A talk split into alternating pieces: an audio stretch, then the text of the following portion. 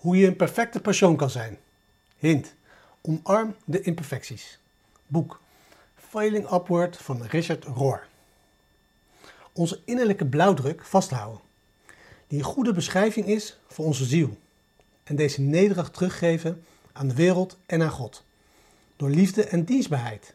Is inderdaad van het grootste belang.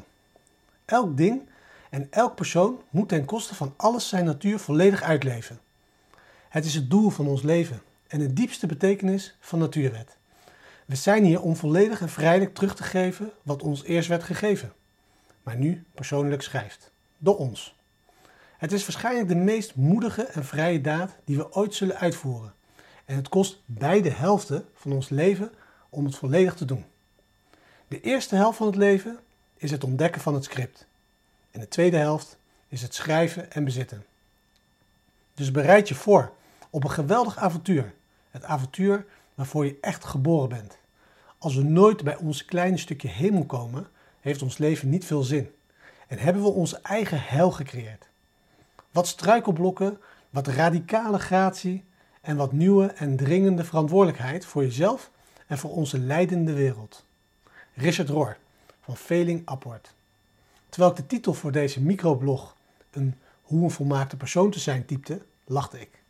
Een perfect mens. er zijn geen perfecte mensen. En helaas, zucht, jij en ik zullen niet de eerste zijn. Maar er is goed nieuws. Richard Rohr vertelt ons. Als er zoiets bestaat als menselijke perfectie, lijkt het precies voor te komen uit de manier waarop we omgaan met de imperfectie die overal is. Vooral de onze.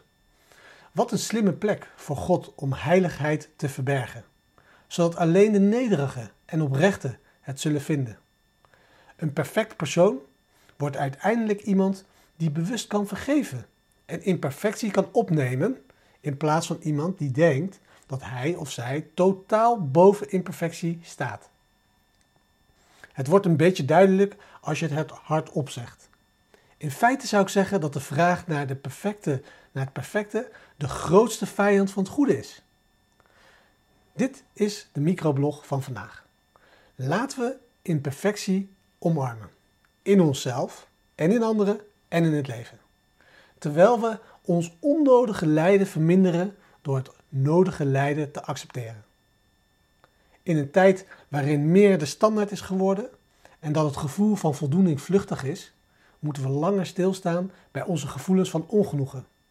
En terwijl we daarbij stilstaan, Laten we dan zachtjes tegen onszelf zeggen dat het geluk in ons zit en dat wij bepalen wat de waarde daarvan is. Ik nodig je uit om een wandeling te maken waarin je de gedachten die in je opkomen bij het lezen of luisteren van deze microblog tot je door laat dringen.